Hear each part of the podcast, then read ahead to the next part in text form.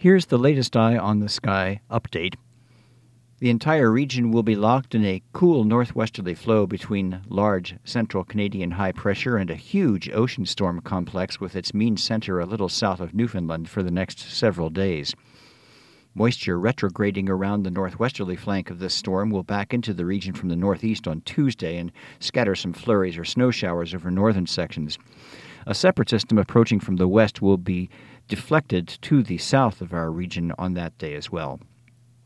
The forecast for today partly to mostly cloudy with scattered snow showers north and in the mountains, isolated snow showers on southern valley floors. Some spotty accumulation up to an inch over elevated terrain is possible this afternoon, highs 30 to 40 from northern hills to southern valley floors, a northwest wind 10 to 15 miles per hour. Tonight, mostly cloudy across far northern mountains. Partly cloudy or becoming so otherwise, any snow showers ending by midnight, some spotty evening accumulations of up to an inch possible over northern mountainous terrain. Lows 18 to 28, northwest wind 10 to 15 miles per hour.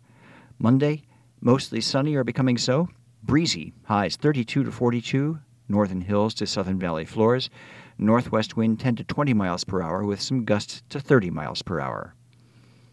I'm meteorologist Steve Maleski from the Fairbanks Museum with an eye on the sky.